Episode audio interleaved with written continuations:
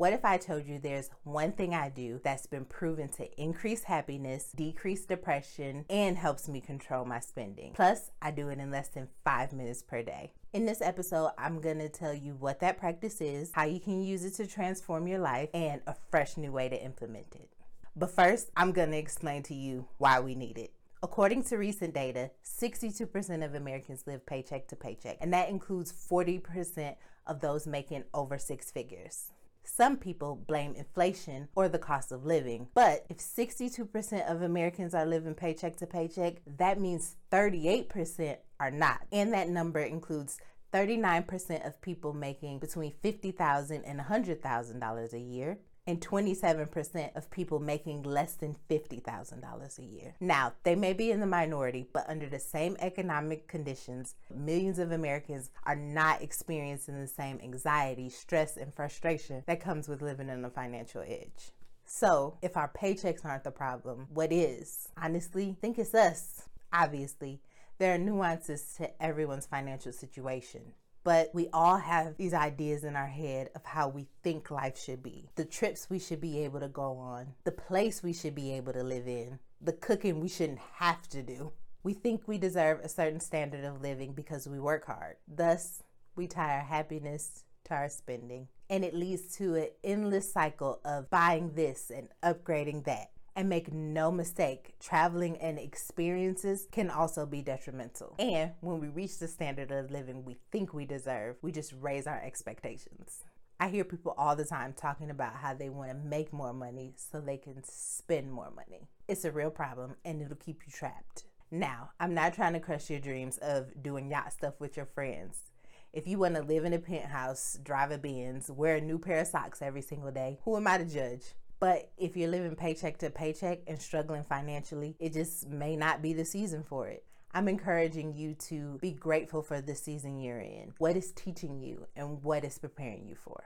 You probably already guessed it, but the practice that I'm talking about is expressing gratitude. And I've taken my gratitude practice and made it into a habit that's unlike anything I've heard of before. Okay, so I'm a spender, but I don't have trouble with spending. Does that make sense? Like, I can spend but I don't struggle with overspending because I know my limits. However, I do struggle with depression. I was first diagnosed when I was about 15 or 16, and let me tell you, it's very hard to be grateful for anything through the darkness that comes with depression. It's also hard to tell yourself no when everything in your mind is already so negative.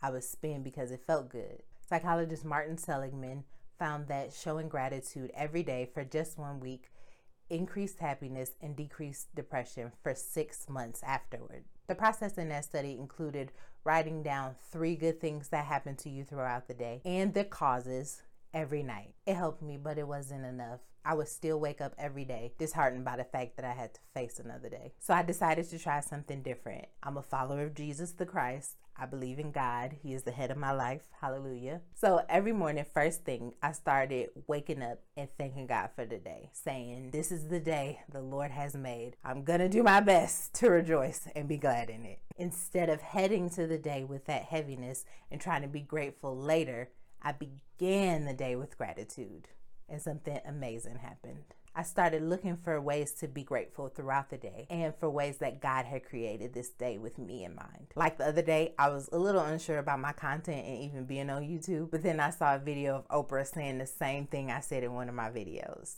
Now, if you don't believe in God, you can still look at every day as if it's an adventure, a new level to tackle with new dragons to slay. You've never experienced today before, and it's a new opportunity to learn and to grow. Now that I'm more mindful of what I already have in my life, I'm less likely to go out and seek fulfillment by pursuing more stuff or experiences which means I can stop waiting for the next vacation or the next Amazon package or when I can finally hold up a stack of money to my ear like a phone in pictures. That mindset shift and the gratitude practice helped me appreciate my life more.